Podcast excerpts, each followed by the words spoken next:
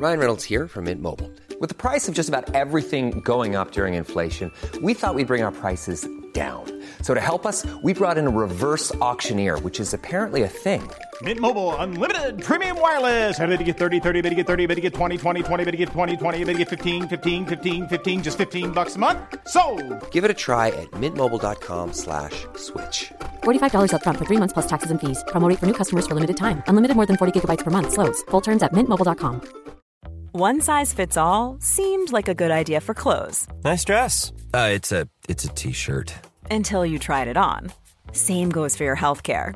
That's why United Healthcare offers a variety of flexible, budget friendly coverage for medical, vision, dental, and more. So, whether you're between jobs, coming off a parent's plan, or even missed open enrollment, you can find the plan that fits you best. Find out more about United Healthcare coverage at uh1.com. That's uh1.com.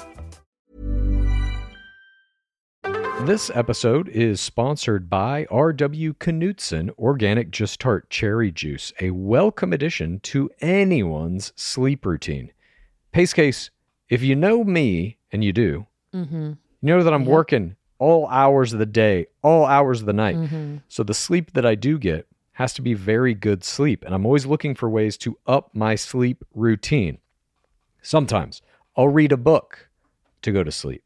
Sometimes mm-hmm. Oh, I'll, The Bachelor? uh, that book keeps me very awake. It's very engaging. That never puts me to sleep. Mm.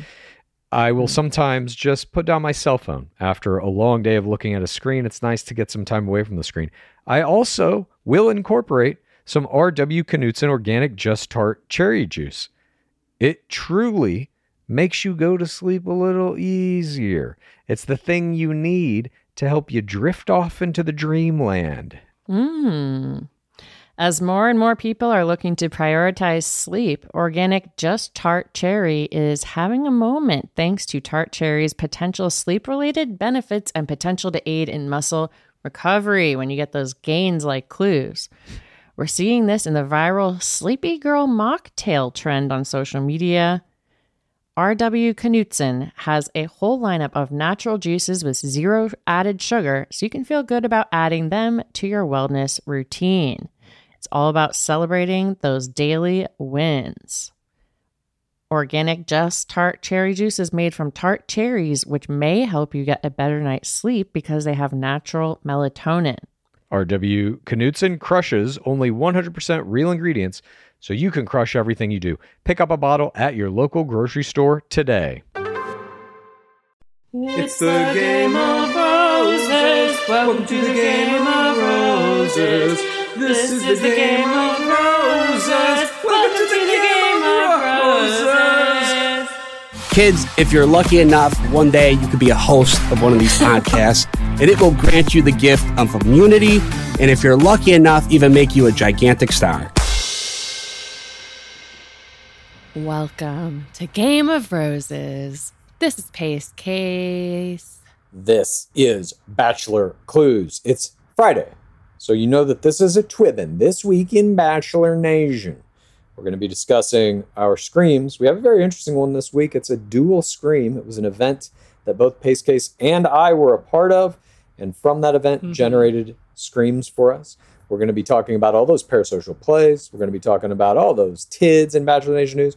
We're going to be talking about what we're watching, and we're going to be talking about state of the game up top. What a summer Friday. A Gore Girl summer Friday. Yes, it is still Gore Girl Summer. As you know, you might have heard our interview earlier this week with one of the most notable figures in the history of our beloved game, Olivia Caridi. If you haven't checked that out, it's still up, obviously.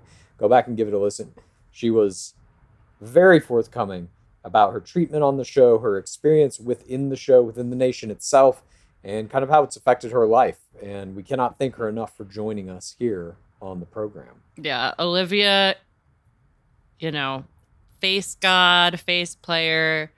That was a bucket list interview for us. Like, she's one of my favorite players to ever play, and getting to talk to her was extraordinary. And congratulations to her on graduating this week, along with Taylor Swift. Taylor Swift graduated? I think so. I didn't know that. She's and she spoke at the graduation about cringe. She gave a graduation speech about cringe. Well, the TikTok clip I saw was about cringe. I don't know what the whole thing was about. Oh. Anyway, What she what Taylor Swift has a degree in what? Hang on a minute. I gotta Google this. Taylor Swift doctorate? That's that came up. There's no way. Gives a commencement speech at NYU, her best life hacks. She gets an honorary degree from NYU. Aren't all degrees honorary? Like, No! what? it's just a made up piece of paper. I don't know. okay, well, then maybe I didn't graduate from anything. yeah, my degree is not fucking honorary.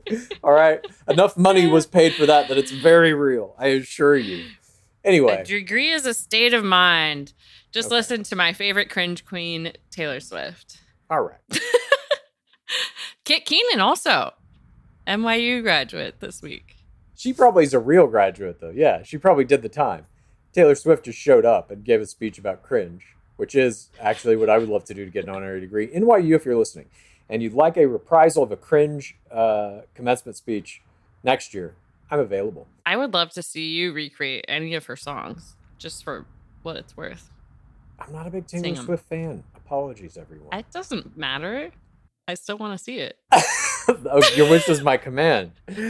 and we're besties, so Yeah, I don't exactly. know. I guess you hate me. You got a birthday coming up in another year. So we also have Gore Girl Summer uh, included coverage, the best coverage we believe of Bachelor Live on stage that has ever been done. And we even had Pace Case herself contracting COVID 19 on the festival circuit at Coachella. You're welcome. Thank you very much for your service, obviously. This is all to illustrate that Gore Girl Summer has it all. And we're going to have some more incredible interviews coming up in the very near future. Next week, to be exact, is going to be one you do not want to miss. So, once again, thank you for joining us for Gore Girl Summer. And rest assured, it ain't even close to being over. And you might want to pick up a brand new t shirt with the brand new Gore logo. You can get that right now at gameofroses.co. You can wear it yourself. You can put it on a creature. You can wear it to viewing parties, which are going to be happening in a few short months for the Windekia season. Viewing parties are starting in July. What are you and your creature going to be wearing? Are you going to be wearing something random that doesn't even have to do with the game? Is your creature going to be naked? I don't think so. That's embarrassing. That's cringe. Nude creatures. Mm-hmm. Creatures should always be covered in gore merch, I say. It's 2022. Cover your creatures. Gameofroses.co. That's where you can get them. That's right. And now let's move on to uh, discussing what is going on with our beloved game. This is Game of Roses. State of the game. As you know, if you have subscribed to our Patreon and are following this ever developing story, the Sauce Wars are upon us. The official Bachelor Nation company podcast hosts are laying siege to the unprotected players, dropping flaming arrows from their Warner Brothers turrets against anyone who questions their official narrative. However, what you might not know, even if you're in tune with the day to day nation's goings ons, is that the Sauce Wars are going international. Not in the traditional sense of international, but from the nation, aka Bachelor Nation, to the greater nation, aka the other US based reality TV shows. And this week, the first major shots were fired in streaming country, Netflix Nation, in the Selling Sunset verse. Oppen heads and Chrisella fights may already be familiar, but one of the biggest players on Selling Sunset, Christine Quinn, who has received the largest villain edit by far of any of the characters, went on one of the biggest podcasts in the world, Call Her Daddy, this week to promote her book, How to Be a Boss Bitch, and simultaneously, finally, fire back at producers on her show who villainized her to the point of her seemingly quitting the real estate firm and show in the most recent season finale. In this explosive interview, Quinn details to host Alex Cooper allegations of producers making fake storylines, using lies to pit her against her best friends. She discusses the death threats she got after season one. saying that at end of day it's a show. She discusses a variety of topics including how the show edited things out of order in a way that spurred a ton of conspiracy theories, including one that Christine Quinn had faked her own pregnancy. a wild storyline, which I had heard about, and I did go down the TikTok chain to disprove it. and here are some of the quotes from this interview. We come to a scene and they want everything to be, I can't even say the word without laughing, organic. They literally hold us away from each other. Chelsea and I are best friends. Vanessa and I are best friends. So we show up to set and they separate us in different rooms and then they wait until we're ready to film and they send us in. But in the meantime, they'll have someone say, Oh my gosh, you know, Christine just said this about you in a previous scene. And they'll come to me and say, Chelsea said this about you in a previous scene. So they set up these scenarios which instigate our emotions intentionally. But I've been doing the show for four years. I'm on five seasons. So I know how it works. This is what we say about This to me really, you go. you go. You go.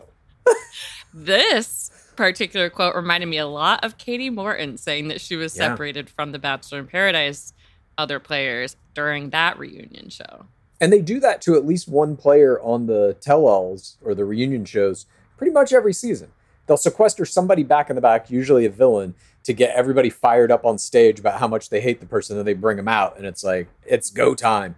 And to hear that, like, this is just standard practice. They do it in all reality shows. Sequester a player, tell the other players some bad shit about them, and then they put them together to see if they'll fight. Quinn goes on to describe an element of production that I assume must also happen on The Bachelor. She said, I've been into the office. There are six full time storyboarders. What they do is they write the storylines, and depending on how things change in the real world in our lives, they can kind of rotate the storylines. But we have six full time storyboarders who create narratives. I'm going to get sued after this. I don't care. You can't afford my lawyers. There's three different tiers when she was asked about the various salaries. I get paid the most, Jason as well. My entertainment attorney said this is my value and I think it's all about recognizing your worth. that the idea of the six full-time storyboarders by the way when i was a Mhm. very young man just a few years ago one of my first jobs out Uh-huh. here in los angeles was as a pa on this mtv reality show called tough enough which featured uh, you know young kids who wanted to be pro wrestlers get in the wwe and they all were put in a house together kind of real world style and they competed in various wwe events. And eventually uh, they were given contracts. One guy and one girl was given a contract with wwe at the end of the show. The job i had was to watch the raw footage and literally transcribe everything that was said. And then those transcriptions God. would go to producers who would be putting the storylines together basically. But this was happening concurrently with the show being shot. So i would get the footage of what was like shot that day.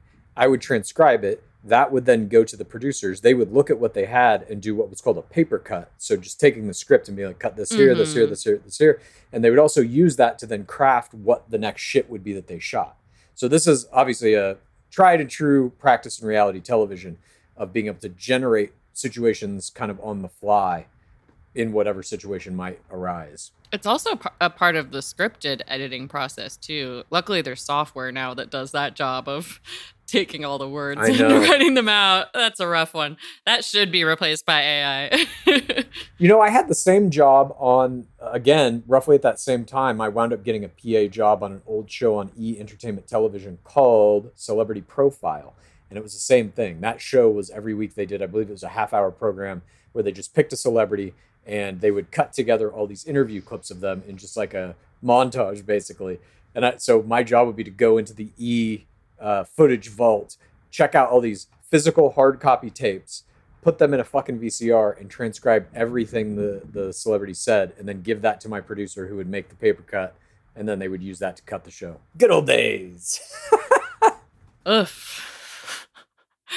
I mean, I'm like making a TikTok video, and now you can, it'll automatically do the captions, and you can go in and edit them as well. And I'm already lazy enough, and I'm like, ah, it's close enough. yeah. Um, the next quote, the the final quote we have here that Quinn talked about money was that she tried to band together with the other players and do a unionization play so that they could all negotiate their salaries, but the other players weren't interested. Um then Quinn revealed a very specific editing take. This reminded me of like off contract Baylock Eye energy. She played this clip of an allegedly edited scene of her and Heather from season five that was supposedly included in press screeners. So they sent this out to all of the press. In the video, it appeared that Heather was dubbed to say, You said comments about Chrishell sleeping with Jason when she was still married, and you know that's bullshit. Christine then appears to reply, Oh my God, that's hilarious. I did say that. Christine says in this interview, Heather never even brought up that scene. She then plays the scene that ultimately aired on Netflix, in which Heather said, You said he's always had good taste in women, but I guess that's, you know, that's not true. And Christine's response is, Oh my God, that's hilarious. I did say that, was in response to that quote. And you see the two scenes and the first scene that they were going to send out to the entire world, accusing her of confirming infidelity, dubbed over by production. Heather never said that to me. So it's basically like Frankensteining the phrase, I did say that, like confirming a fact about a different thing. I know we're we're really getting there to the point where they can just use whatever kind of software they want to make you say anything. These are still edits, but like it's it's coming where they're going to be using deep fakes and AI voice generators to just make these people say whatever the fuck they want. The next one is also like that. She said, Season three, I realized I can't win. There was a time when I was actually talking about Mary in a scene, and I watched my mouth say Amanza. This is another character. And I didn't say Amanza's name. And that's when I was like, what Wizard of Oz shit am I up against? Even the office scene where Mary got promoted, that was the best day we ever had together. And it didn't happen that way on camera. We were all hugging each other and like, oh my God, Mary, I'm so happy for you and the producers told me to keep walking out of the office. I walked out probably 16 times and they were like, no smile, no wave, no smile, no wave. But like, we're prisoners, right? We can't leave until like they get what they want. This reminded me of the the rumors that producers have driven around people in circles in the exit limos until they cry. Or keeping them in ITMs until they say what they want until like four in the fucking morning and shit. And people are just like delirious Mm-hmm. and wanting sleep. And they're like, no, you've got to give us the footage that we want. the end of this most recent season, I guess we probably should have put a Selling Sunset spoiler alert up here, but spoiler alert right now. The end of that season, they have this storyline where it makes it look like Christine Quinn has bribed someone $5,000 to not use another realtor and use her instead, which is kind of crazy because they're talking about so much money. Like, you would think you would at least say it was a bigger bribe. But she says it was this storyline was fabricated to cover up the less interesting storyline of her leaving to start her own crypto company. She said, I told production going into it, listen, I'm leaving the Oppenheim group. You guys know that. So let's get creative with the storylines and let me talk about my own brokerage. To which they completely edited it out because that's not a convenient storyline. That's not fun. She said the plotline surrounding her alleged bribe was in response to her departure, which really irritated her. I had no idea that was going on until people sent me clips and I was horrified. She also called out the show's production and producers saying that they manipulate and harass the women in order to generate more drama. I know how it works. I don't take anything the producers say to heart, but new girls coming in do. But they do everything they can to amp the girls up, to rile the girls up. It is a male dominated industry in the production field to which they manipulate women, they harass them, and they just mentally torture and intimidate them. Fascinating interview, Christine Quinn with Alex Cooper on Call Her Daddy. If you want to check it out, it's on Spotify. Well, this idea of the sauce and the off contract tea or whatever you want to call it, whatever opposes the sauce, the truth. This idea is present in all of reality television because none of reality television is actually 100% documentary quality, realistic representation of whatever's going on.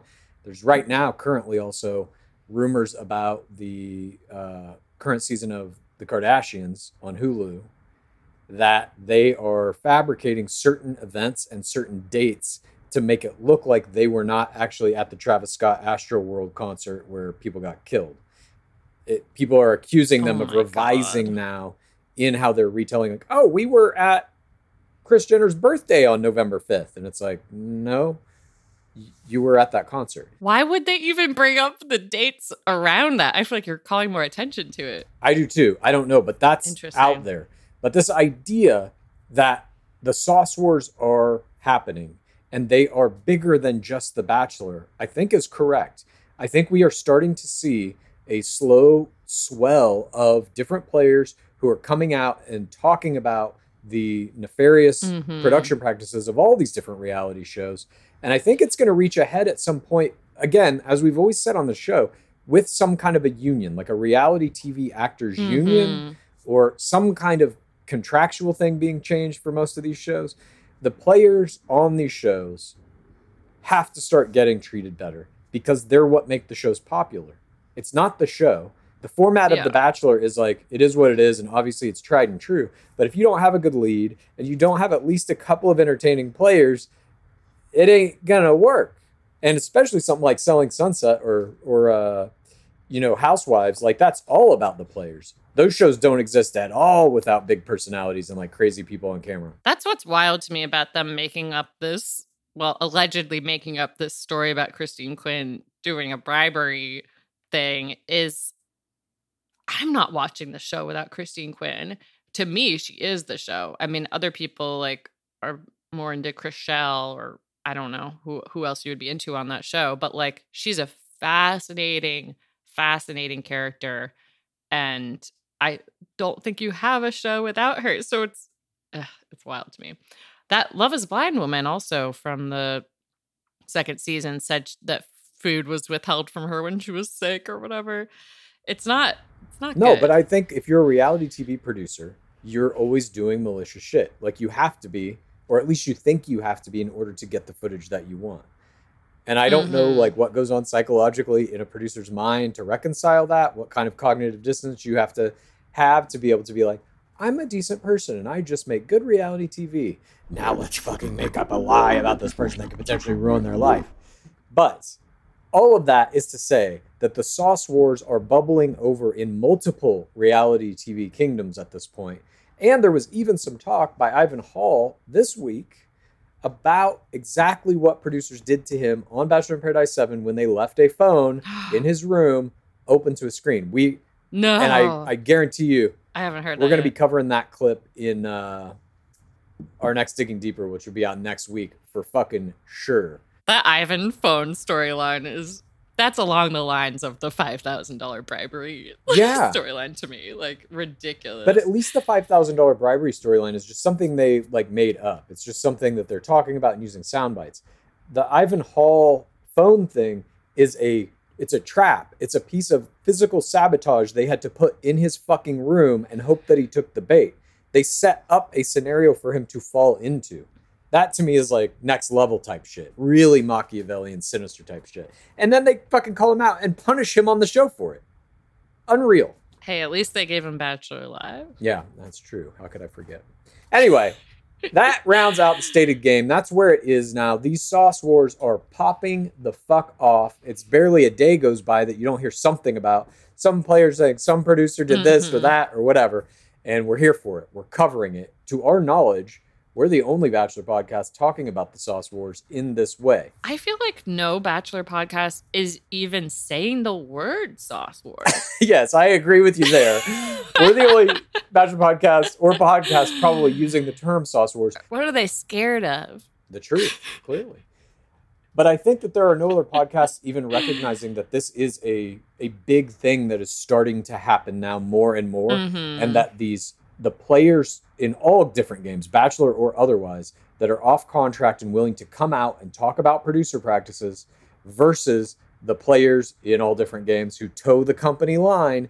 That is going to be something that I think now is a a main part of all reality television specifically Bachelor, but across the board. Yeah, I mean, it's not surprising to me I feel like there's been a huge labor movement happening, you know, outside of the entertainment industry, whatever those jobs are. I hear that they're unionizing in a lot of different uh, companies. Well, thank you for uh, indulging me on this uh, Sauce Wars Selling Sunset. I hope all the Chrisella fights and Quinn stands enjoyed this. Quinnies.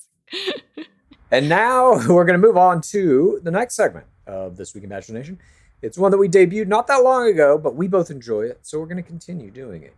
In this segment, Mhm. we discuss what our eyes behold when they are not beholding our beloved game. This is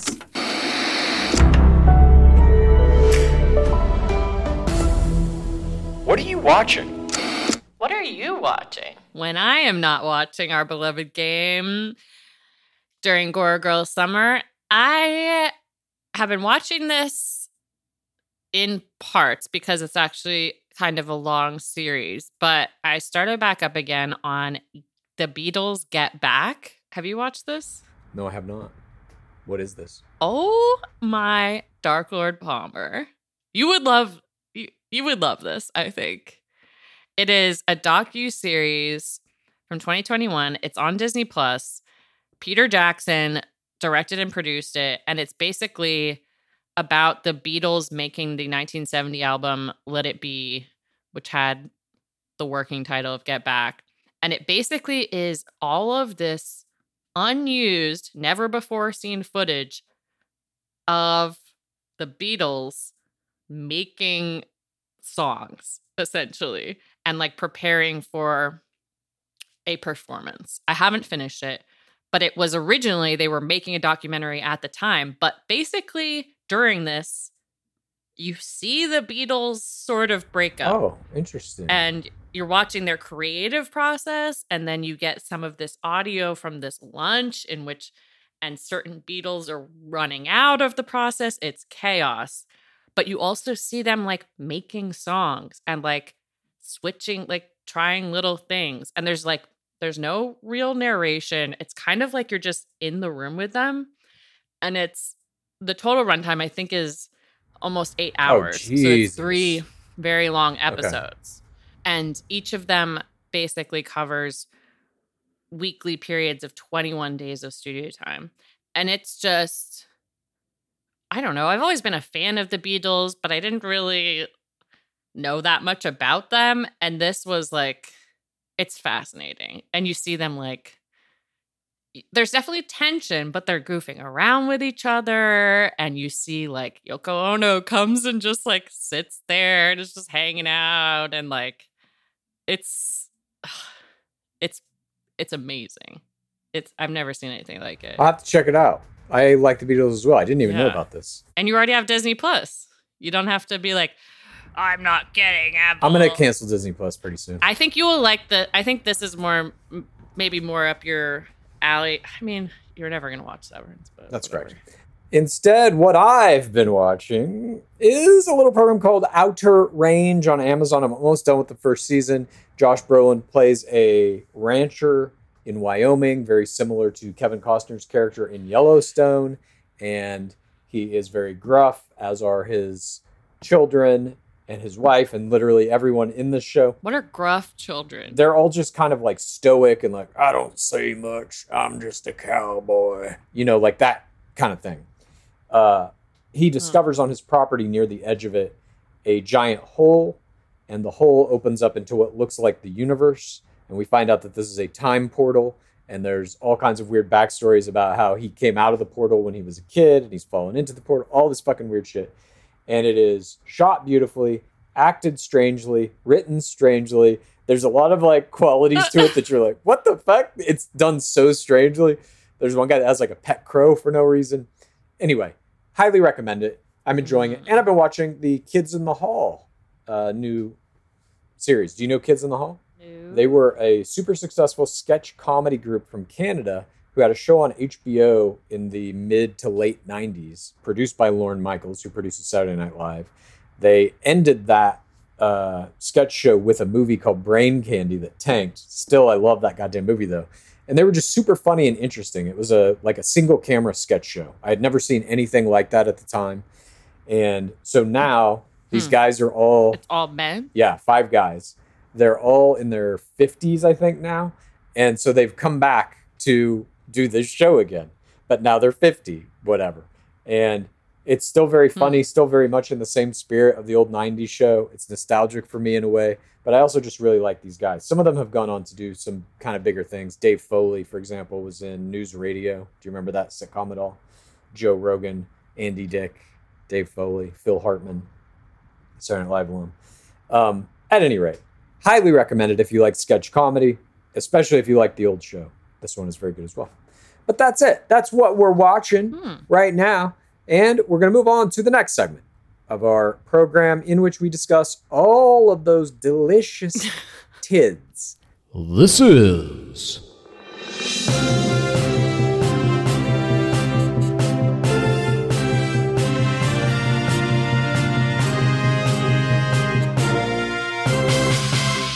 Bachelor Nation News. First up in Bachelor Nation news, JoJo Jojo and Aro Bro are finally wedded in holy matrimony. That's right. Uh. After he repropo, the season 12 Bachelorette and her ring winner, the little brother of NFL MVP Aaron Rodgers, Jordan Rodgers, have finally tied the knot. It's been six long years since the couple were engaged, way back in JoJo JoJo's season finale in 2016. But after several postponements due to the COVID 19 lockdown, they finally said their I do's in front of a group of family and friends at the Sunstone Winery in Inez, California on Saturday. Some high profile representatives from the nation were in attendance, including JoJo JoJo's dynamic duo partner from Bachelor Season 20, Becca Tilley, as well as orgasm montage strategist Raven Gates and her partner Adam Gottschalk, the man, not the doll. Coverage of the wedding was sold to People magazine, who published exclusive coverage of the event as well as a series of photos. Congrats go out to Fletcher, who is one of only six players to ever cross the 2 million mark on Instagram on her legal union with the less famous Rodgers brother. Next up in Bachelor Nation News, it's official. The Bachelor is renewed for a 27th season at ABC. Even as network ratings swirl the drain, our beloved game remains one of ABC's most lucrative shows, ranking number one in its time slot and night in the 18 to 49 year old demographic. So while the show will most certainly have to move to streaming sometime in the near future, it will still be airing on standard broadcast television at least through February of 2023. I still think the days are very numbered, though. That uh, Dancing with the Stars moving to streaming, I think, is the canary in the coal mine for other reality competition shows, specific, especially on Hmm. ABC. Although that's a little bit different because Disney owns Dancing with the Stars, Warner Brothers owns Bachelor. So if Disney ABC wants to make money off The Bachelor, they have to keep licensing it. They have to keep renewing it because as soon as that deal is up, Warner Brothers takes it and it will wind up on HBO Max, which is Warner Brothers. Everyone is going to streaming. Bravo is putting some all their new Housewives shows on Peacock, Yeah. and some of them are very good. Next up in Bachelor Nation news, the Sauce Wars have hit the big time. Although we are the only outlet calling the widening rift in Bachelor Nation between company players and off contract players by its correct name, the Sauce Wars, this week, Us Weekly ran an article with the headline Blake Horstmann and Natasha Parker ignite feud of fairness in Bachelor in Paradise. The article detailed the back and forth that took place this week this past week via podcast and social media, and we were even cited in it. Hell yeah. I quote, the DJ later claimed in the comments section of a Game of Roses Instagram post that Natasha was, quote, given a rose by production, end quote, during season seven of BIP amid her drama with Piper James and Brendan Morais. As we know, once something hits a mainstream Bachelor Nation coverage outlet like Us Weekly, it means it's real. And while they're not calling this the Sauce Wars just yet, they soon will be. This is the Sauce Wars, period. This is not a feud. This is not a rivalry. this is a war. It is a war over sauce. It is the Sauce Wars. I can't be more clear. And eventually it will become to be known as that officially by all of these podcasts, by all of these outlets. I can guarantee it. This is the Sauce Wars. This is like we're calling it the Windekia season, I bet they're just going to be like, it's Rachel time. Of course. of course that's going to fucking happen. Anyways, uh, let's move on to the next piece of Bachelor Nation news. The Dark Lord is in the news this week for officially being named the new host of Bachelor in Paradise Season 8. Dark Lord Palmer, of course, took the mantle from Dark Lord Harrison to host his first full season with Clayton Echard's Bachelor Season 26. Bachelor in Paradise Season 7 was hosted by a rotating cast of guest celebrities, but those days are done as Palmer assumes the full array of Dark Lord responsibilities, now hosting every iteration of our beloved game. BIP will air on Mondays and Tuesdays this season, with Wells Adams reprising his role as the supposedly concerned bartender of Paradise. We wondered how Jesse Palmer would settle into his role as the new Dark Lord, and although he began the season with a gleeful attitude and what seemed to be genuine concern for players' well being, but after the final rose, it was clear he had become consumed by the same dark energies that twisted his predecessor into the demonic voice of the game for 20 years. We are very excited to see if the new Dark Lord can bring the same detached malevolence to Sand that Dark Lord Harrison so expertly wielded season after season. Congrats to DLP. I'm very, very excited to see him in those board shorts and that floral print button up shirt. Clues. Mhm. I've been on a mission. I'm trying to find the perfect t shirt. Yeah. um, because it's spring. I'm ready to get out there. I'm ready to peacock. Luckily, the perfect t shirt does exist, and you can find it at Skims. From cropped silhouettes to long sleeve layering tees, there's a style for everyone. You guys know how excited I was that Skims became one of our sponsors for this podcast. They have great basics and foundations. I got the boyfriend t shirt in Onyx. That's kind of a dark black color, and the cotton jersey long sleeve t shirt in Kyanite, which is kind of like a blue green. And they're both so comfortable. It's basically like you are wearing no- nothing. Great for free spirit types. Well, for all the free spirits out there right now, you can shop the Skims t shirt shop at skims.com.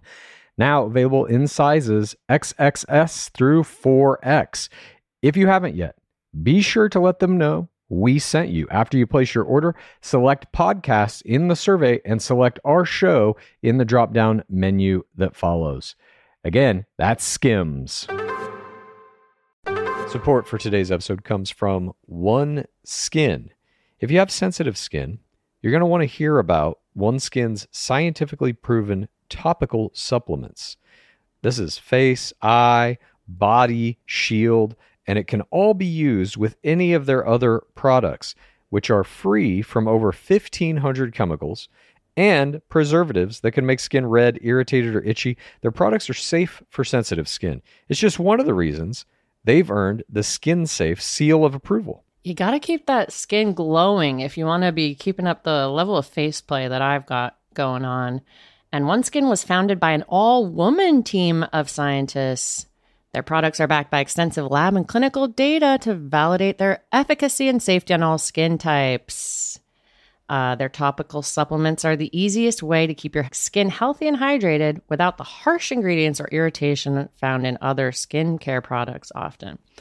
OneSkin is the world's first skin longevity company. By focusing on the cellular aspects of aging, OneSkin keeps your skin looking and acting younger for longer. Get started today with 15% off using code ROSES at oneskin.co. That's 15% off oneskin.co with code ROSES. After you purchase, they'll ask you where you heard about them. Please support Gore and tell them that we sent you. This show is sponsored by BetterHelp. This year is flying by. We're almost halfway through it. Now, I've done a lot of things that I'm proud of this year. A lot of them related to gore. We've had some great interviews. We're kicking it up a level to get on YouTube. We're really taking it to the next place. But there's still a lot that I would like to accomplish this year. And when life is moving fast, it's important to take a moment to celebrate your wins and to make adjustments for the rest of the year. Therapy can help you take stock of your progress and then set achievable goals for the next six months so that you get all those things done that you want to get done. Lizzie talks about all the time how beneficial therapy has been for her. My friend Will on my other podcast talks about it all the time. And I agree. It is very good. It's a great tool to be able to talk things out in your life with somebody else who can set you on the right path to getting all those goals accomplished. If you're thinking of starting therapy, give BetterHelp a try. It's entirely online. It's designed to be convenient, flexible, and suited to your schedule. You just fill out a brief questionnaire and you get matched with a licensed therapist, and you can switch therapists literally at any time for no additional charge. Take a moment. Visit betterhelp.com slash game of roses today to get 10% off your first month. That's betterhelp, H-E-L-P dot com slash game of roses. I can't wait to see what his uh, bit in the montage is going to be. It's just going to be like him holding a football, drinking a Mai Tai. Yes. Football, football, football. Everything football with this man. I mean, we've seen who was it that got hit in the head with the football? Was it the great one? I want to say it was Aaron and Big Body. Mhm. Maybe. People are always getting hit in the heads with footballs. Maybe they'll have him throwing the footballs that hit people in the head since he was an NFL quarterback. Congrats to Dark Lord Palmer and condolences goes out to all the Wells heads. They're who I always see piping in on these these news things. There's a strong contingent of Wells is the one true host of BIP. They want him to host Paradise. uh huh.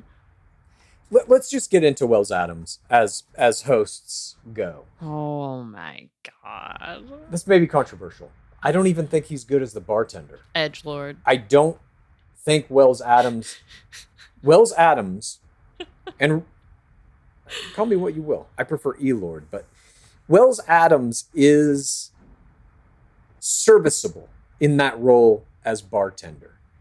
What is very clear to me in how he comes off in the, the performance he's delivering is that he feels he has ascended from player Mhm. into a role that is commensurate with a Dark Lord. He feels that.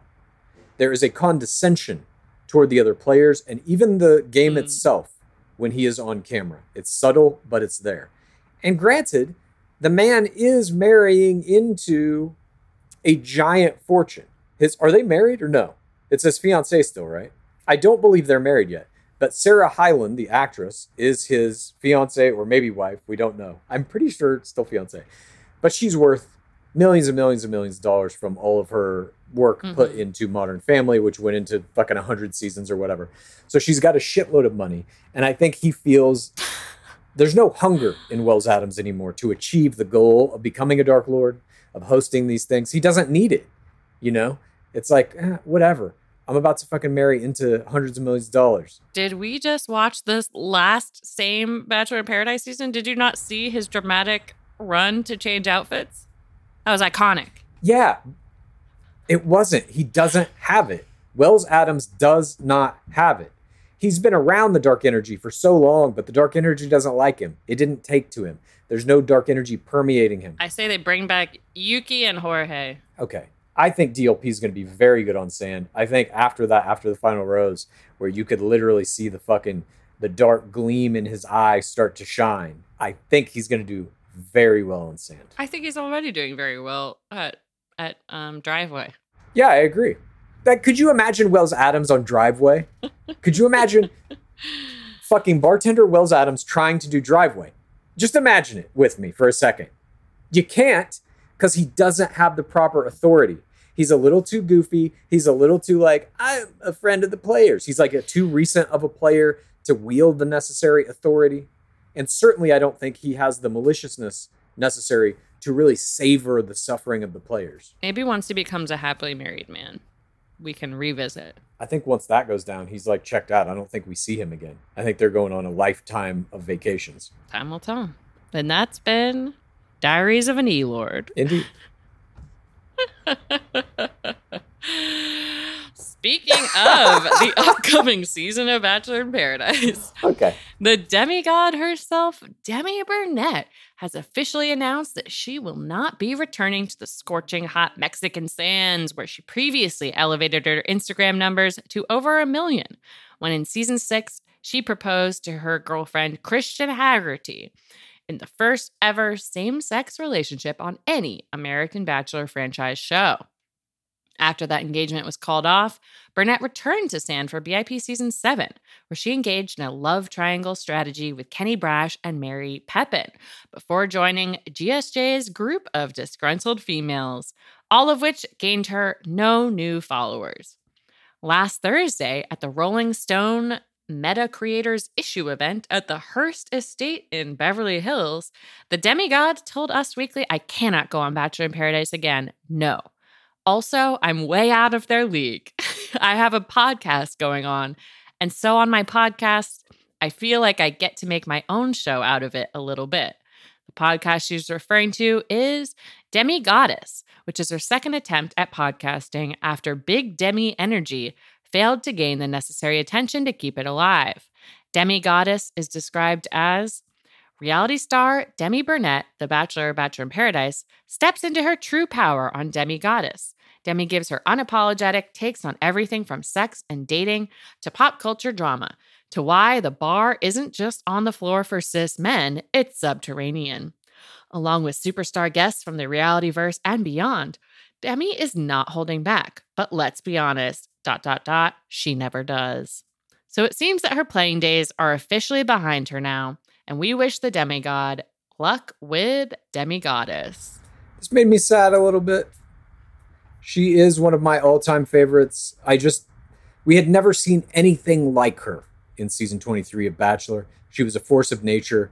And of course, they brought her back. Her colorful narrator game was so good that they brought her back for two subsequent seasons to do little sketch comedy bits, essentially.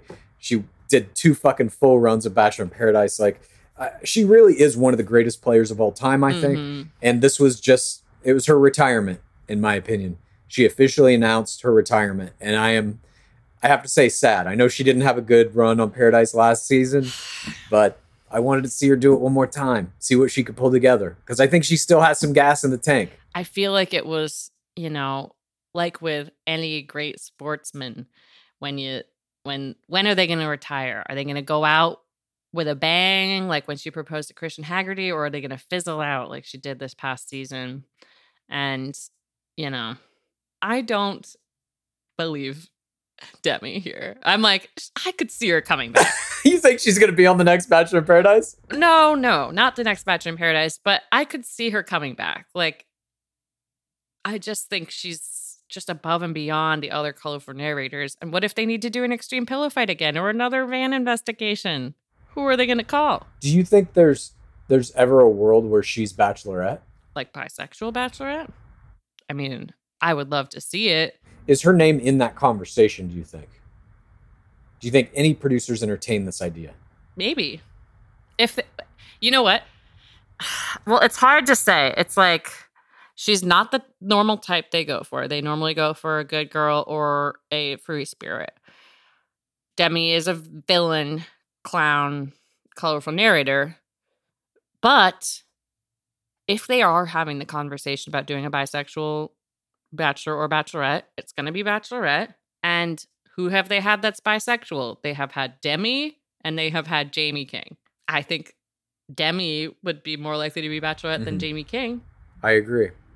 Yeah, I don't know. I just I always like to try and think of ways to get her back in the game because she was so entertaining to me. But we thank you, Demigod, for your service in our beloved game, and we wish you a great amount of luck in the new endeavor with Demigoddess, your new podcast. I'm excited for that big Demi off contract energy. Yeah, maybe. She, I don't know. She's never been that good at that. She just kind of relies on brashness and zaniness and doesn't really ever dip into the tea too much. Because she's not out of the game. I, that's what I think too. I don't think she ever will be. She's going to come back for summer games or something. Yeah, maybe. Listen to Your Heart season two. And finally, we have to wish a big happy birthday to Michael Allio, who began his 39th trip around our dying star on Tuesday, May 17th. The package deal single father is still very much in crown contention, we believe here. And I wouldn't be surprised if Bachelor season 27 is none other than Michael Allio. We know that they've already cast around for people who would want to date someone with kids. Right? That is true. Who else are they going to do? what other package deal options are there? I don't know. Zero. I think he's in the conversation. I think it's going to depend on who comes out of Windekia. Mm. You think there's going to be package deals on Windekia? Oh, for fucking sure. There's always a package deal, at least one. I like very much just calling it Windekia. It's like mm, Ragnarok. Lol. I find that funny. And now let's come together to discuss all of the greatest plays that our players have made off the field in the metaverse. This is The parasocial play, play, play, play, play of the week.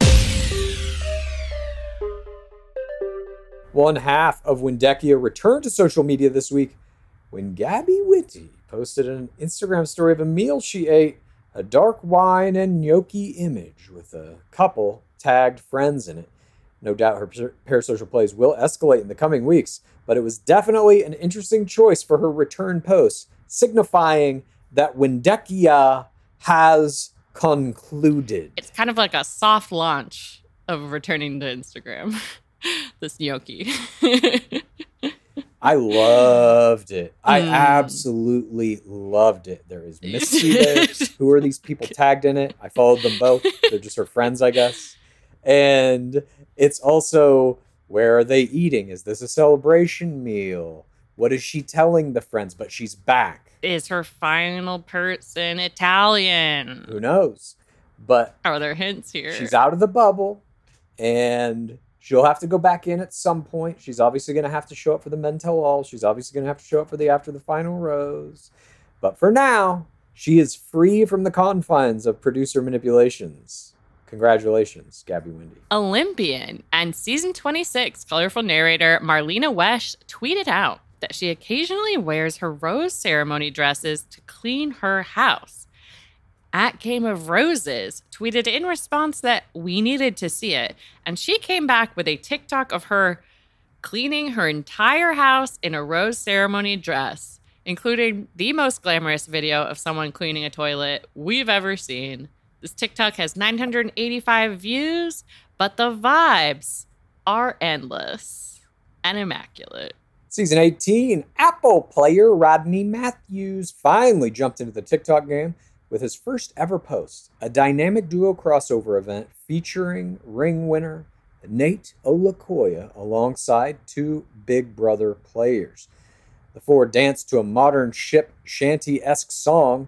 This debut play garnered 3.8K pairs of eyeballs. Season 25 Bachelor player and BIP First Sand Abigail Heringer shared some exciting developments in the deaf community this week.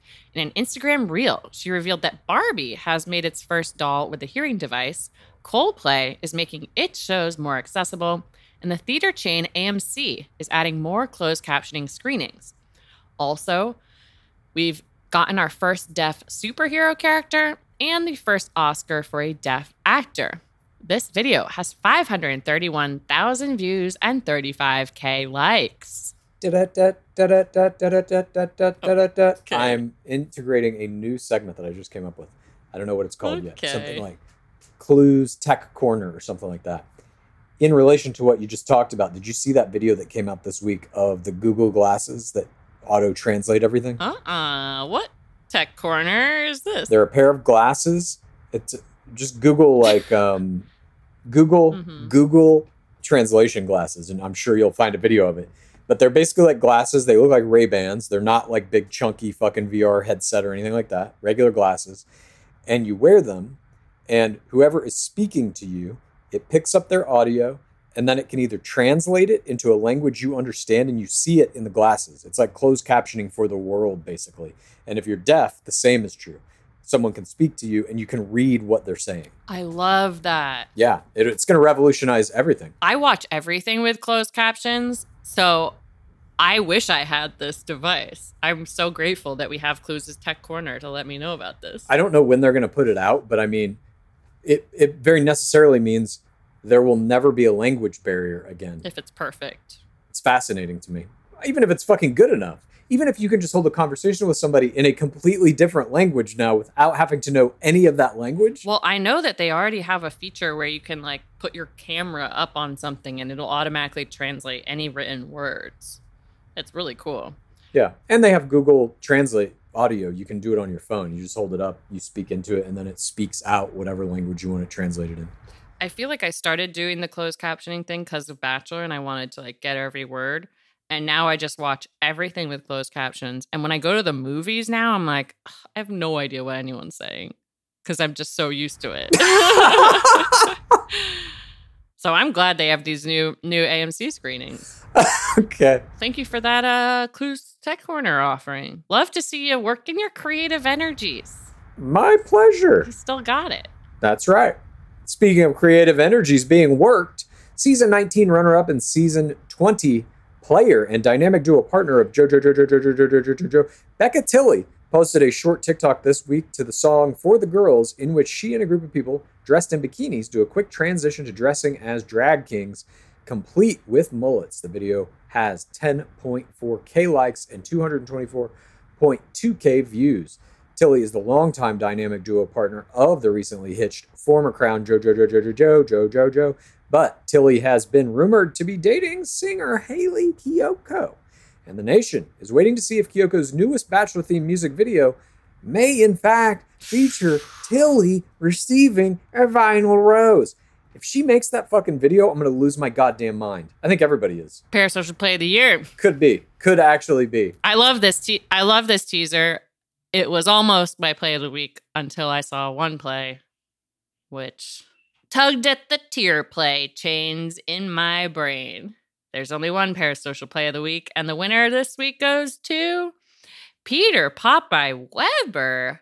Weber shared a milestone in his career this week with the fourth audience. As first officer, Weber introduces the captain of a particular airline flight, his lifetime's hero, his dad, 747 Flyer, for his retirement flight after 37 years. 747 Flyer says he wishes he could start his career over again because he's loved every minute of it. This piece is beautifully shot and scored. The caption reads, I'll cherish this forever, Blue Heart at United. The video features 747 Flyer, Sweet Nums, and Jet and Jack, and has 391,000 views and 48.6K likes. Congratulations to the entire Weber family on this momentous occasion and on this outstanding parasocial play. I've never wanted to be a pilot until I saw this video. It is pure Skyaganda. Skyaganda. Okay. Skyaganda. I'll go there. I'm there with you. Skyaganda. Okay. See, I still have got my creative energies too. She's still got it. Yes, clearly.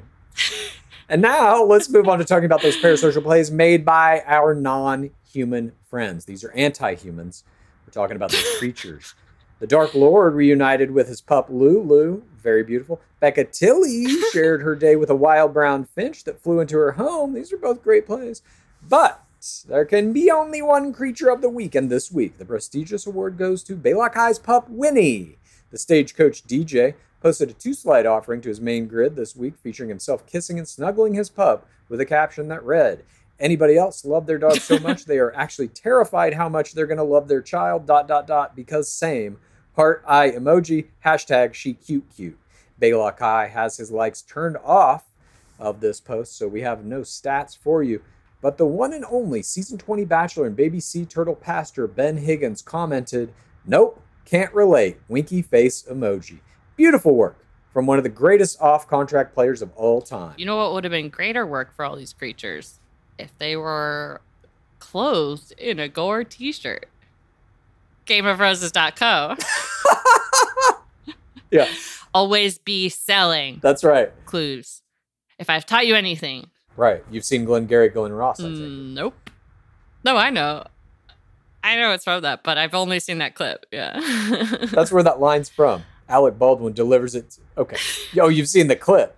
Got it. You should watch the movie. It's a great fucking movie. Anyways, now let's move on to that portion of our program where we descend deep into the depths of the pit, just like in Outer Range. That's basically a pit. You got to watch this show. They discover a fucking literal pit. That's a time travel pit. Anyway, now it's time to descend into our own pit that is not a time travel pit, but instead a pit of our love and admiration for our beloved game. This is Screams from the pit. Now, you've heard me talk about Quince on this program before. I love Quince. I am right now, head to toe, dressed in Quince. I got their shirts, I got their pants, I got everything from Quince.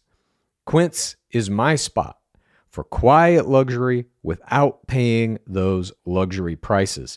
Quince offers a range of must have items like 100% European linen under $50, luxurious mulberry silk skirts, and of course, Italian leather bags and 14 karat gold jewelry from get this $30. All their prices are 50 to 80% less than similar brands. And because Quince creates timeless classic styles that won't go out of fashion, you're going to have them in that closet forever. Unless you wear them out, which I may because I literally wear them every day. I know you're wondering, how do they do it? Well, Quince partners directly with top factories to cut out the cost of the middleman, passing the savings right on to you and to me. What's even better, Quince only works with factories that use safe, ethical, and responsible manufacturing practices and premium eco friendly fabrics and finishes so you can feel good about getting high quality items that are going to last you longer. Upgrade your closet this summer with Quince. Right now, go to quince.com slash roses to get free shipping and 365 day returns on your next order. That's quince, Q U I N C E dot com slash roses for free shipping and 365 day returns. Quince.com slash roses. We're coming out of spring and we're headed into summer. It's a great time of year. It's a time for renewal. For me, that means reconnecting with friends and family I haven't seen for a while. And when I do, I want to make sure I have plenty of wine on hand to celebrate with. That's why First Leaf is a great option. As America's most personalized wine company, First Leaf takes the worry and guesswork out of buying quality wines, especially if you're somebody like me who knows maybe a little bit about these things, but not enough. Not enough to really make a great decision. They make the decision for you. To get started, you just answer some specific questions about your wine likes and dislikes on First Leaf's website.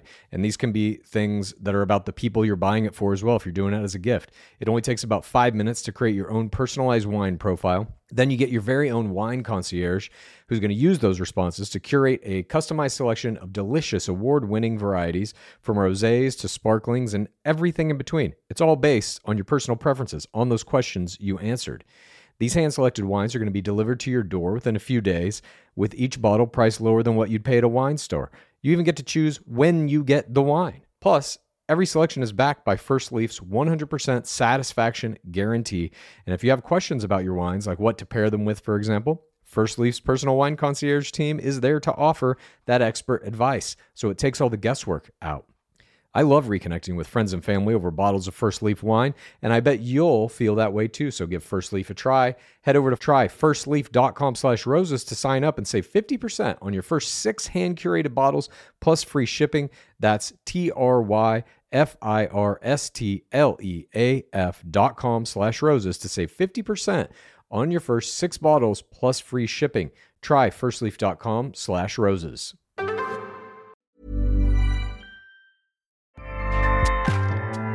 ACAST powers the world's best podcasts. Here's a show that we recommend. The Real Housewives is a guilty pleasure for most, but if you're looking to not feel guilty about that pleasure, tune in to Everything Iconic with me, Danny Pellegrino, where I break down all the messy moments and behind the scenes antics of Bravo's popular franchise. And on Everything Iconic, I also interview celebrity guests like Kelly Ripa, Keke Palmer, Drew Barrymore, Cameron Diaz, and more about their guilty pleasures, their past work, and so much more. So if you're pop culture obsessed and find yourself watching way too much reality TV like me, tune in to Everything Iconic with Danny Pellegrino wherever you listen to podcasts. ACAST helps creators launch, grow, and monetize their podcasts everywhere. ACAST.com. In our screams this week, we went back to school. Just like Taylor Swift, we got honorary degrees this week. Clues, what was the context? The context was this. I last year, roughly at the same time, got asked to do a an appearance, a guest speaker type appearance in a class at DePaul University that is taught by Dr. Adrian Stoner. this class, I believe, is called The Bachelor. It's a literal college course at fucking DePaul, Mhm. all about The Bachelor, and I assume reality TV to some degree as well. But uh, they have guests come in and speak via Zoom, usually, sometimes in person. But they've had past players. I believe Dark Lord Harrison came into the class at one point in one semester. At any rate, uh, this year, both Pace Case and I got to go and talk in this class and answer questions about The Bachelor. And there were some students in the class who were already in the pit, and they're reading our book as part of the curriculum as well. Yes. They sent us a photo in which all the children, not children, adults, were holding up books. I'm so sorry. I, I only say children because it was so cute. And like I I didn't talk to the class last year and I did it this year and it was just the cutest thing ever. And all of the questions were extremely thoughtful and well thought out and like each person would come to the front and we would see them on like the, close zoom but we could also see the audience and you know they asked us questions about the book they asked us questions about the bachelor in general and about our lives. And my scream part of this comes from one particular question. I cannot remember what the student's name was but they asked the question do you feel like you have made it? And this question really stuck with me. And I I think I answered it in a similar way I would answer it now, which is my one of my closest friends who I've been watching The Bachelor with since the age of 12, like somewhat recently said to me like, "Lizzie, do you realize that you are doing what your dream job would have been when you were 12 years old? Like your life is spent discussing The Bachelor, like you're one of your favorite reality TV shows. And I had a similar feeling when we were asked this. And I was like, for me, yes, I do. I do feel like we've made it. We have created a full time job for both of us and now Grace Ann Parks and our editor, Nate, out of nothing. Like, this was nothing. This was just a hobby you and I had that we did in our free time that has taken over our lives and it has been a ton of work but to be able to do this as a career it has been incredibly fulfilling and just the very fact that we were in this class like speaking to a bunch of students who were using our book as their textbook i was like yes i i do feel like i've made it from just like that experience like how can you not feel like that? Well i mean you can feel however you want I assume we're on different pages on this question, but We are. we are on different pages. but I just wanted to say thank you to that class and thank you for having me really take a step back and like look at what we have accomplished and just sort of feel a sense of pride and sort of relish the entire creative endeavor that we have done. It's not where I like thought I would be working at this point, but it's incredibly creative. I get to do it with one of my besties and it's often very fun. Yeah, well, I enjoy it as well, and I agree with everything you've said, with the exception of the fact that I don't feel like I've made it, nor do I think I ever will feel that way. I feel like I, I do a bunch of artistic projects. This is one of them, and they achieve, you know, various levels of work output, financial success, whatever. I do Mhm. view this as one of like the most interesting ones that I've ever done though in the course of my life and I think I'll always reflect on it like that for exactly the reason that you're talking about. We just got to go to like Mhm. a major university and speak in a class about The Bachelor and the book that we wrote about it and all of that. That said, I don't think I'm going to feel like I've, in quotes, made it until Neuralink technology or some technology like it exists and I can upload my brain into the internet and leave my physical body behind and never have to worry about any of the fucking bullshit of humanity again. Until that happens, or if aliens come down and Immortality. Okay. yeah, making it is definitely immortality, but also living in humanity 2.0, transhumanism, which I believe we have a shot. We, everyone listening to this today, everyone alive currently right now, has a shot to become transhuman. So maybe if they're still teaching the bachelor class 20 years from now, and I have uploaded into the internet, then I, c- I will have a different answer for that question. But as of right now, I don't feel like I've made it, but I do enjoy this quite a bit. Yes. And we can't thank Dr. Stoner enough for having us in her class and all the students who had such great questions and everything. It definitely is also my scream that we've taken this podcast and the book and just kind of our cultural critique of what The Bachelor is in American pop culture and where it fits into all of this.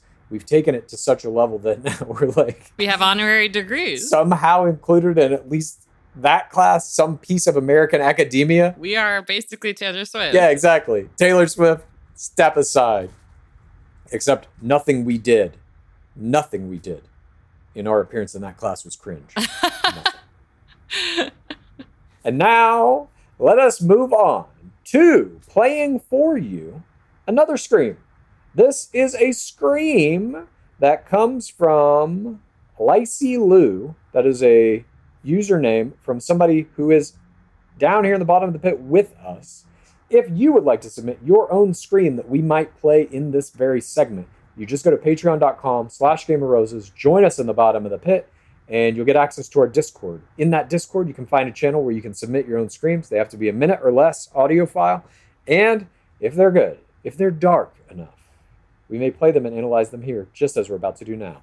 Here we go. Hello, Pit. My scream is I completely understand Clare falling for Dale from watching him parasocially before her season began because I basically did the same thing. Okay, hear me out. I met a guy back in the summer while abroad. We exchanged Instagrams, and in the months that followed, I honestly learned so much about him through his Instagram. We did message back and forth a bit, but a lot of it was just from his expert parasocial play. Fast forward to just a couple months ago, I got to see him again for a weekend. And because I had already laid that parasocial foundation, when we got together, I kind of fell hard and fast. Not to the point of getting engaged, but love level ones were definitely exchanged. Unfortunately, he and I have sort of lost touch, but when I look back on things, I can't help but think of Clare. I get it. I understand how she was able to develop feelings for Dale so quickly. I get it. Of course, to fully relate to this, Phantom Night 1 needs to have happened, which it totally did. But yeah, the power of that parasocial relationship, it's real. Thanks for listening and praise be Dark Lord Palmer. You've been mossed. Lucky girl. I love this scream. Absolutely love this scream. What Clare Crawley taught us was that no one is immune from the power of a parasocial relationship. She's the lead of the fucking bachelorette. Doesn't matter. Dale Moss's parasocial game was so strong she's in love with him as soon as she meets him, or, or maybe whatever the second time. We we don't know, but uh, we don't know. I mean, that was my one problem with the scream is that Phantom Night One was not real. Mm. Therefore, is any of this scream real? nothing is real and everything is real. We know both both of these things are true. Okay, Taylor Swift graduated from NYU this week. But Lacey Lou, Lacey Lou, however you pronounce it, thank you for submitting this scream. And I congratulate you on getting to experience the true power of a very profound parasocial relationship. And I I mean, obviously we can't talk to you. We have no ability to have this conversation with you, but I am curious if you think something like this might happen again. Would you try to steer away from it? Was it detrimental, do you think? I know you lost mm-hmm. touch with this person and everything, but is that a symptom of the parasocial nature of the relationship or did it have nothing to do with it? I'm curious. Is it because the spark burned hard and fast, DM style? Or is it because the feelings were based on zeros and ones? All feelings are based on zeros and ones. Okay. The human brain is a machine designed to detect and produce binary patterns, this or that, good or evil, light or dark, hungry or tired. Oh my god. So I'm actually gonna bring in like a, a side scream here, a Pokemon scream. I have I talked about my burner phone for Pokemon? Yes. So I do have a my old cell phone, which I was like, well, I could sell this for like 60 bucks, or I can put my other Pokemon Go account on it and play two accounts at once. Thus, Bessie the burner phone was born. Bessie the burner phone doesn't update because she doesn't have a SIM card in her. She still has the background of a rainy window that says, I am unstoppable at the top. So I Oh I don't know if anyone will remember this, but this is what Dale Moss said was the background of his phone. The I am unstoppable um what do you call that? What are the things you say to yourself? Inspirational quote. Not a mantra, but a affirmations. So I am unstoppable was his affirmation. It is the background on my phone. And that's also a parasocial relationship, you know, because Dale Moss and I have never met. But I also love this scream because, you know, it was maybe this person like couldn't really identify with Clare until she experienced it in real life. And I also like I can under totally understand this. And I feel like it's actually one of the ways that a lot of people are dating. Like most people use online dating now, and that is almost entirely parasocial. You're seeing the photos that they've curated, or you're going to their social media accounts that they have linked to vet them. And you could find out so much information about someone on the internet before you even meet them. For instance, one person I Googled and I found their uh, wedding registry for a wedding they had not gone through with, but it lived in the internet forever. God, it's so crazy. But I think that's just a Mhm. component of like all dating at this point. Really, any relationship, even just somebody you meet that's like a friend or something, you're going to look at their Instagram, you're going to look at what they're doing online, and you're going to get more information out of that than you will have gotten in the first whatever hour or two you hung out with them, for sure. That's just where we at now. Give me that chip. Let me upload. Let me just swim around on the internet. That's all I want. Please. Then I will have made it. the Clues Tech Corner is really uh, bleeding off into other segments today. That's right. Anyway, thank you all for joining us on this Friday. We hope you have a good weekend. We hope you've enjoyed all the segments that we presented here for your entertainment and information. And we'll be back next week with a brand new Gore Girl Summer interview. You're definitely going to not want to miss that one. And as always, we got those t shirts out with our new logo. Again, you just go to gameofroses.co, pick one of those up. And if you want to submit your screams to us to be played here in Screams from the Pit, no naked creatures. oh, sorry, the no naked creature strategy is now put into play for everyone, of course, via pace case. But if you want to submit one of those screams, you just go to patreon.com slash game of roses. Join us in the bottom of the pit, and hopefully we'll hear some good screams from you. But before we go, as always, what is that dwab at? It has been 7,361 days without an Asian bachelor. Praise be Dark Lord Palmer. Please rate this podcast. Please review this podcast.